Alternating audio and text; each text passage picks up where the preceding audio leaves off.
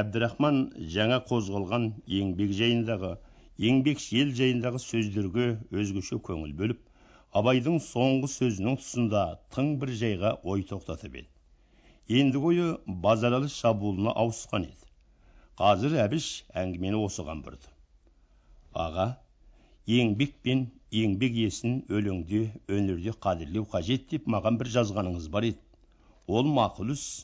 Ал өмірге қалай қарау керек? Және еңбектің өзін сөз ету бар. Онан соң еңбекшінің тартысын жұлысуын бағалау және бар. Алдыңғы бағалаудан мына соңғы бағалау оңай да емес қымбатырақ та болса керек. Мен сізден осы ел ішінде былтырлар болған үлкен уақиға жайын сұрамақ едім деді. Әбіштің бұл сұраған сөздері осы үйде отырған мағаш кәкітай дәрмен сияқты жастарға үлкен әсер етті. Олар өздері сол уақиғаның ішінде жүргендей жақын араласқан болса да абайдан осы тартыстың мәнін бұлайша сұрасқан еместі қазір әбіштің қазбалап талдап сұрауы енді бұлардың өздеріне де нық ой салды. Мағаш кәкітай өзімізден осыны сұраса не жауап берер едік дегендей ойласты. Ал дәрмен абайдың жауабына ынтық боп аңыра қарап отыр. Абай жастыққа шынтақтап бұған шейін баяу тыңдап отырған қалпынан шұғыл өзгерді. Басын көтеріп тақиясын түзеп ұзын қара шақшадан насыбайын ширақ сілкіп атып алды да әбішке зор ілтипатпен қарады.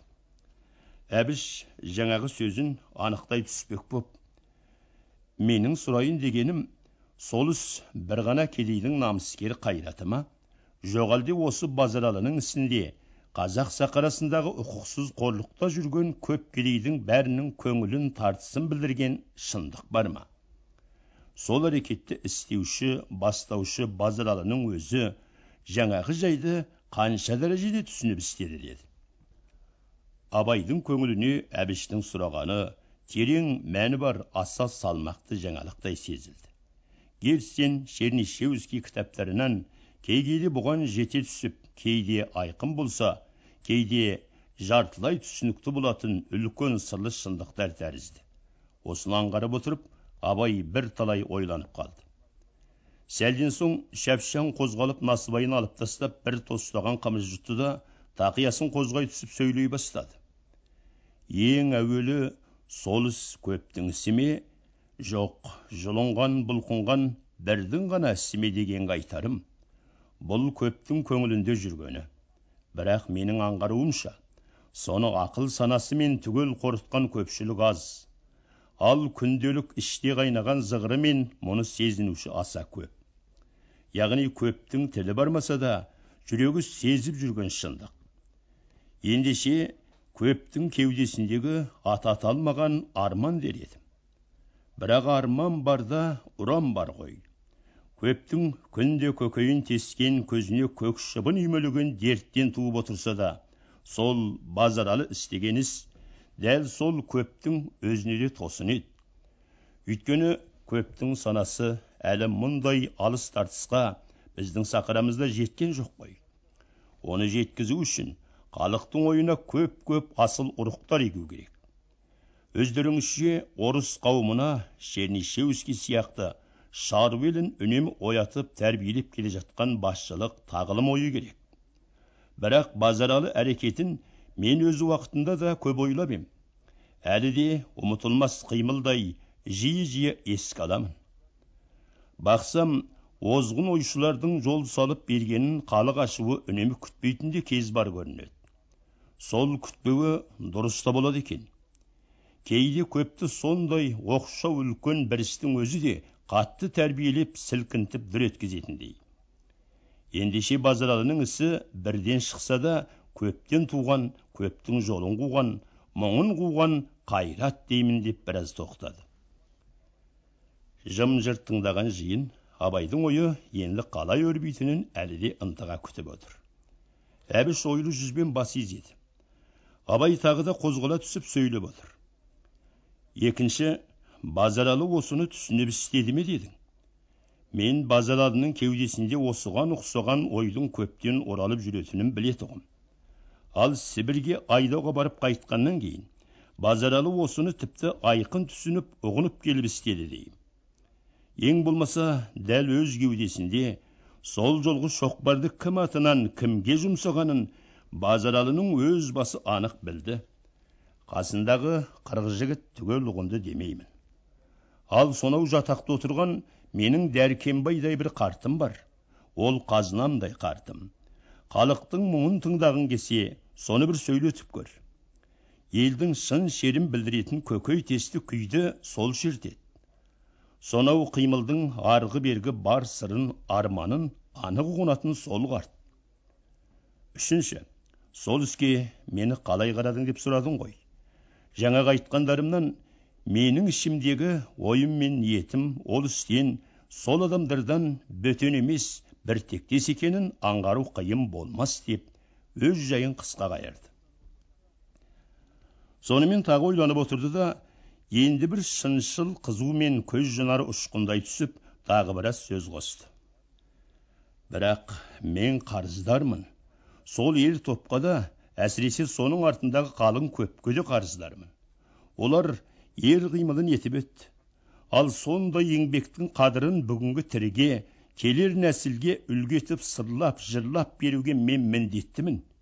Және мен ғана емес осы мына отырған жас жігерлі ақын достар бәрі де міндетті бәрі де жазсын елдің зарын көпке тағылым берер жырменен жар етсін деді. Дәрмен мағаш сияқты жастар бұл сөздің тұсында бір біріне қарасып өңдері өзгере түсіп қабақ қағысты іштей түсініп аға міндетін қабылдағандай. Әбіш абайдан үлкен соналы терең жауап алғандай сол жауапқа және де жақсы қанағат еткендей. Бірақ тағы да біле түспек қана түспек жайы бар екен. Соны әкесінен және сұрады. Енді соңғы бір сөз. Базаралы ісі оның зорлықшы жауларын жеңумен аяқтамады. Қайта заманның күштісі өзінің тістілік тырнақтылығын істеді. Базаралыға ерген кедейлердің бәрі де кейін қатты жазаға ұшырапты. Көп ауыр айып тартып қалды деп естідім. Сол рас па деп бір тоқтаған еді. Бұған кәкітай жауап берді. Ол рас жігітектің көбі көше алмай жатақ қалады. Абай да осы сөздерді қостап сол рас дегендей бас изеді. Әбіш өз ойының желісін үзген жоқ еді. Жаңағы жауаптарды ести отыра тағы сөйледі. Рас солай бопты. Ал ендеше істің артына аяқталуына ғана қараса сол базаралының әрекеті ел көпшілігін өкіндірер іс болған жоқ па? Осыған сахарадағы кедейлер нендей байлау жасады? Және дәл осы туралы өзіңіз не қорыттыңыз деді. Абай бұл тұста да шапшаң жауап берген жоқ. Әлдеқандай себеппен қазір абай дәрмен жүзіне қарап біраз көзін сығырайта түсіп ойланып отыр. Жас жігіттің бұған ыстық нұрлы жүзінен түсініксіз түрде бір жауап тапқандай болды. Сәл жымиды да әбішке қарап шұғыл бұрылып ендігі ойын таратты әрине бір талай көпшілік бұрынғыдан да жоқшылық ұшырай түсті және сауыннан көшер көлігінен жалғыз жарым талшығынан айырылу жігітектің көп кедейіне оңай осал пәле болған жоқ базаралының өзі де тақыр таза малдан арылып қара жерге отырып қалды өзін ерген серіктері де туыстары да қатты шығынданып қалғандарын көзі көрді өзіме бірнеше рет осы жөнінде ерекше қиналатынын да айтты менің шабуылым болмаса қорлық зорлыққа көніп берер қарасын аман сақтап қалар ма еді деп те жүрді. Бірақ бұндайлық үлкен істің арты үлкен өкініш үлкен түңілуге соқса сол жаман болар еді. Менің білуімше базаралы дәркембай әбілғазылар ғана емес сондағы тәкежан ұлы мен жылқышыларына өшігіп өжет соққы берген ер жігіттің бірде бір өкінген жоқ. Қайта көбі соның артынан ішкі жаққа кетіп бұрынғы өмір кәсіпті өзгертіп отырықшы егінші жатақ болды. Төс табандап өнімді кәсіпке адал еңбекке құлшына түсті. Оны әсіресе жасы жетпіске тақап қалған мына дәрменнің жақсы ағасы дәркембайдың өзінен де көруге болады. Екінші айтатыным. Мұндайлық үлкен қимыл әр тарихтың таңында туатын халық қайраты тек дегеніне жетсе ғана бағаланып әйтпесе қадірсіз бағасыз бола ма екен? Талай тарихтарда халықтың талай топтарынан қараөзегін қақ жарып шыққан үлкен арманды тартыстары уақытында дегеніне жетпей ақ қала берген жоқ па бірақ адам баласының әділ тарихы соларды мақсатына жетпейді деп сөкті ме? Қайта ертеден бері қарай бірінен соң бірін халықтық сыпаттар мынау мынау деп осындай әрекеттерді қастерлеп тізіп кейінгі ұрпаққа үлгі етіп келе жатқан жоқ па? Ендеше базаралы қимылының арты жатақтың сиырын көбейте түссе жігітектің жылқысын молайта түссе ғана қазақ қауымына тарихына пайдалы болады десек дұрыс ұғынғанымыз қайсы? Елдің санасына берген ат пенен түйесі көптің көзін ашуға қосқан саулы сиыры қаншалық еді сол жағынан бағаласақ керек емес пе? Сомға сом ұрайы деп сұраса алысқа барған сан емес алып сатардың айырбас саудасында ғана қаламыз ғой деді. Бұл сөз үй ішіндегі топты әр алуан ойға қалдырса да әбішке күдік тастаған жоқ. Абай енді жаңа дәлелдерге ауысты. Солай бағаланбаса не болады? Мен россия тарихынан мисал айтайын. Степан разин қозғалысы қан жоса қырғынмен бітті.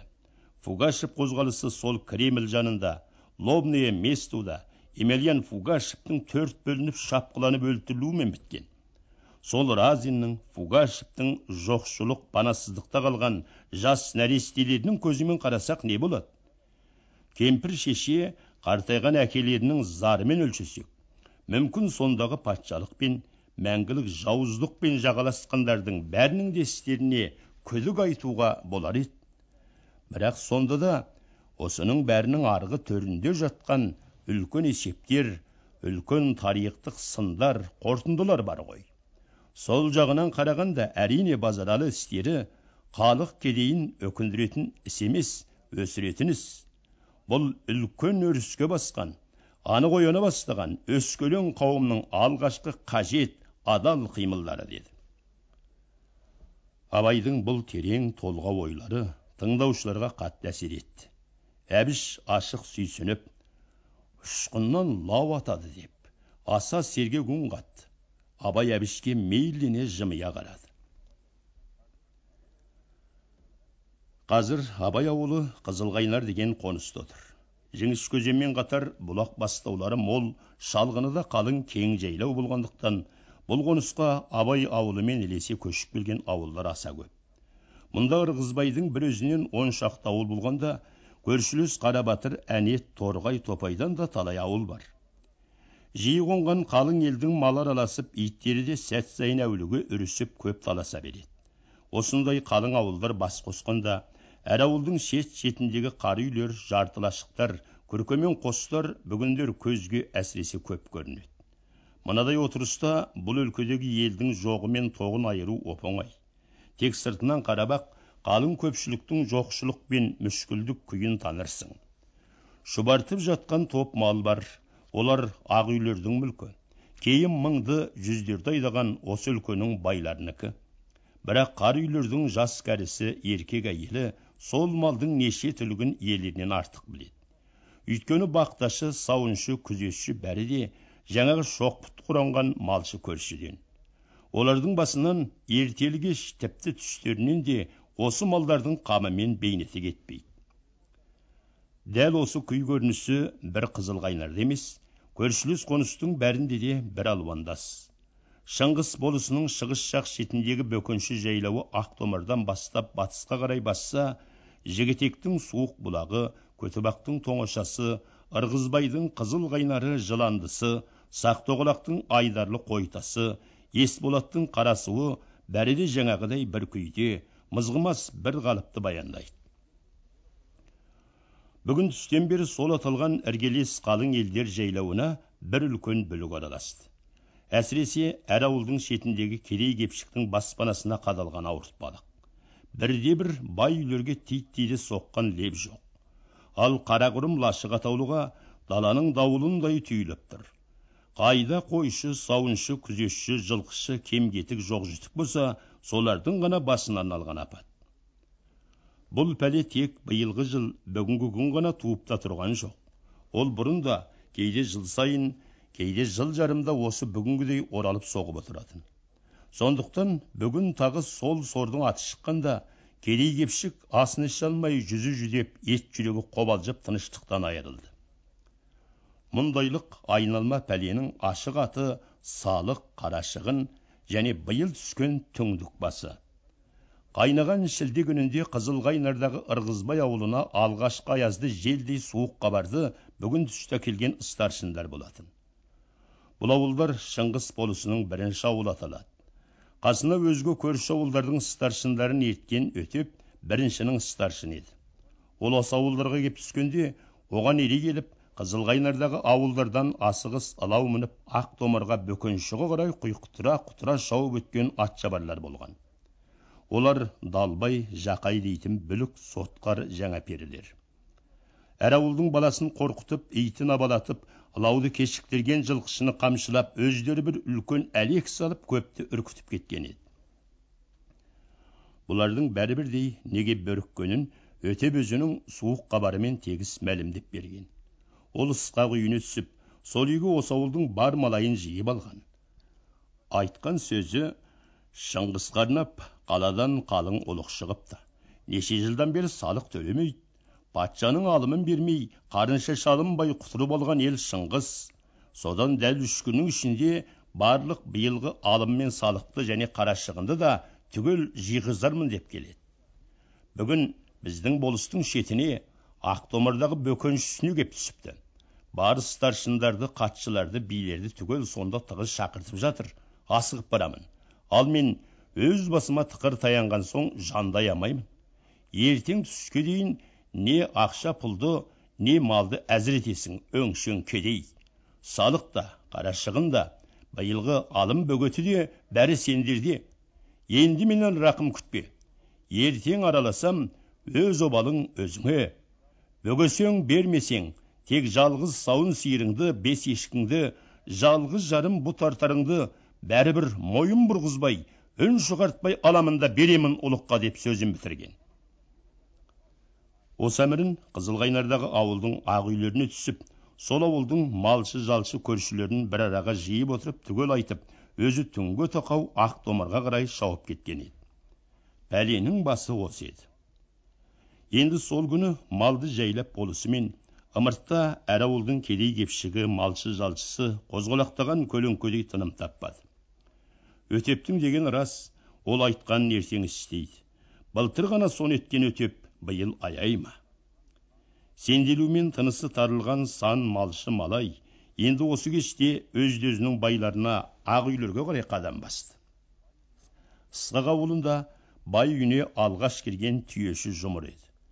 Аяғында сырма киіз етік басында талай жылғы тозығы жеткен сыбағысқан ескі сеңсең тымақ. Жыртық шапанның реңі жұртта бір жыл жатқан қу шүпірек тәрізді. Белін құрым баудың үзіндісімен буыпты. Осы үзік бау жоқшылықтың дарына асылып содан үзіліп түсіп келген шал өлікті танытқандай.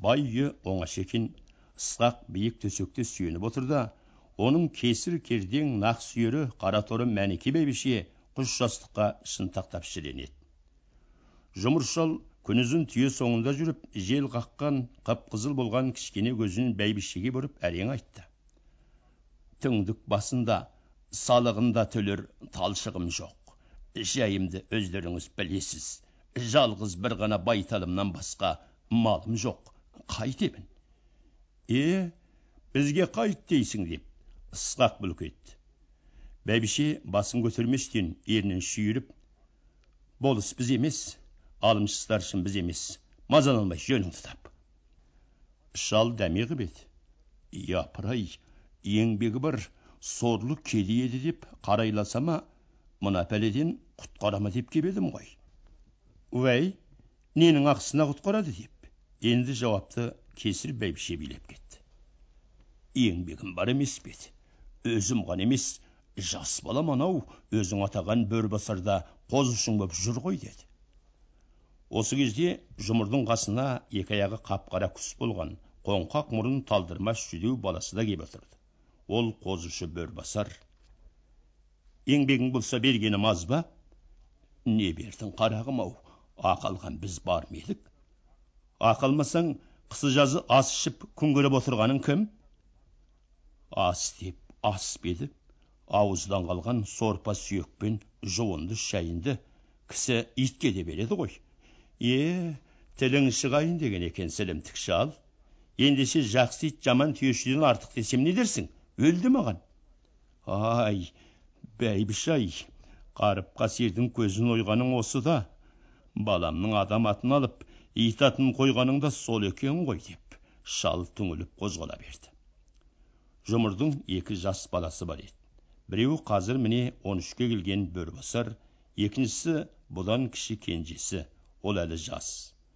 Соның екеуінің аты тәкежан ысқақ болатын. Жұмыр шал осы ауылдың қасына көшіп келген соң ысқақтың осы кесір керден қатыны мәніке бұл екі баланың атын мазақ еткен. Қазақта бір кісінің атын бір кісіге қою сирек қой. Мына кедей шалдың екі баласы құнанбайдың екі баласы тәкежан мен мәнікенің ері ысқақтың атын алғанға асқақ бәйбіше ыза болған жаман иттің атын бөрбасар деп қара бұларды біздің мырзалардың атын алғанын бұдан былай мұның үлкені бөрбасар болсын кішісі ана өзіміздің сақ төбет көрердің атын алсын да көрер болсын деген содан осы күнде жұмырдың екі баласының өз аттары ұмытылып мазақ қорлық аралас бірі бөрбасар бірі көрер боп кеткен. Әлгінде жұмырдың айтқаны осыдан еді. Сондай қорлықтар үстіне жаңағыдай жуан бәйбішенің рақымсыз иттігін тағы естіген соң жұмыр басарын ертіп шығып кетті. Осы кеште тәкежан ауылының шеткі лашығы иіс кемпірдің үйінде де сары уайым еді. Жалғыз көк сиырдың емшегін тарта түсіп қартана көптен жылап отыр. Бауырында екі жетім немересі қалған. Олар асан үсен біреу алтыда біреу төртте. Кемпірдің жалғыз ұлынан қалған жетімдер екі баланың анасы жас келін оды өлген. Енді салық қарашығын бұларға да түскендіктен сорлы кемпір не қыларын білмейді мал дегенде осы жалғыз көк сиыр. Қазір соны сау отырып ең соңғы сауғаным бола ма? Екі жетімекке не дермін не беремін деп.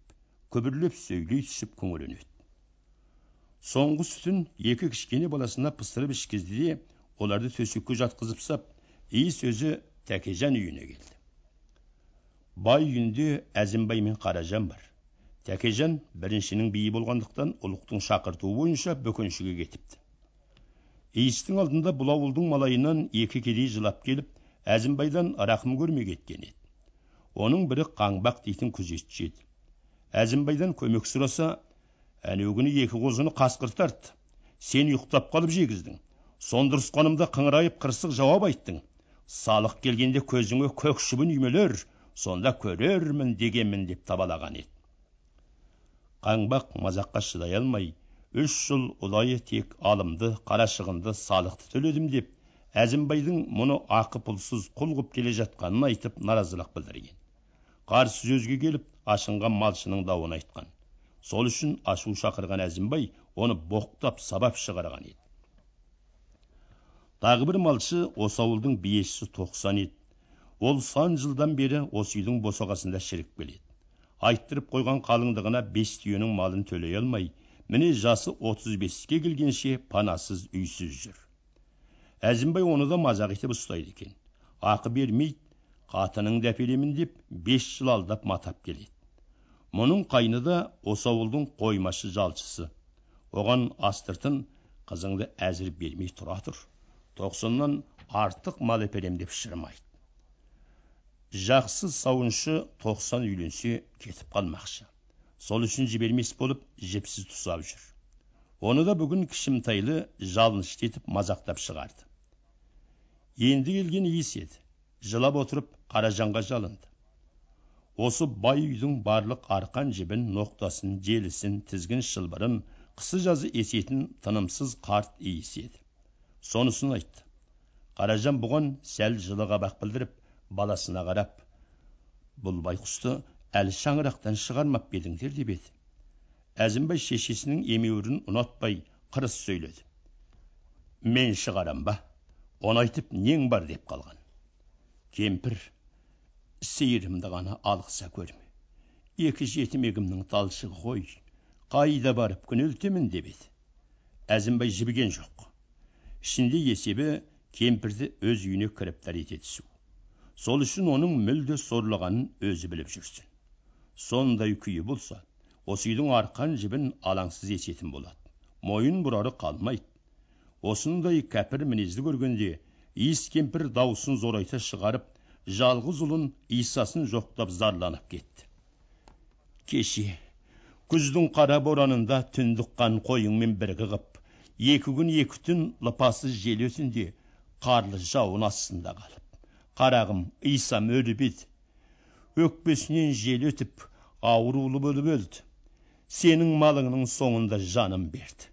Аясаң нетті дей бергенде әзімбай қатты ақырып кемпірге шық үйден! Ондай құны болса алып көр менен. Әуелі көш ендеше қасымнан кет деп айдап шықты. Енді кемпірді қорқыту ғана емес оның жалғыз сиырын шын алғызып мойнынан бұғалықтап ұстап отырмаққа бекіген еді. Иіс кемпір қарғап кетті. О жолың болмағыр тілеуің құрысын басыңа менің күнім келгір. Екі сорлы жетімегімнің көз жасы жібермегір. Саған жалынғанша қайдағы аямас қас дұшпанға жалынсамшы деп үйіне жеткенше қарғап келді. Екі кішкене бөбектерін құшақтап жатып түн бойы жылады тынымсыз аһ ұрды. Екі жетімегім сорлы шегім. Енді қайттым. Қайда соғам бұл басымды деп толғанғанда кәр жасы ағыл тегіл ағады. Бұл түнде осындай зар нала наразы қарғысты өз ауылында ақберді майбасар ырсайдай ырғызбайлар да мол естіді. Көтібақ жігітек бөкеншінің байлары да тегіс өз дөз кедей малайынан қарғыс пен шағым зардан қарсылық өжет ұрыс сөздерден басқаны естіген жоқ. Бірақ осының есесіне бөкенші сүгір ауылында ұлықтар мен жуандар тобы бұл кедейлердің сыбағасын мығымдап жатыр.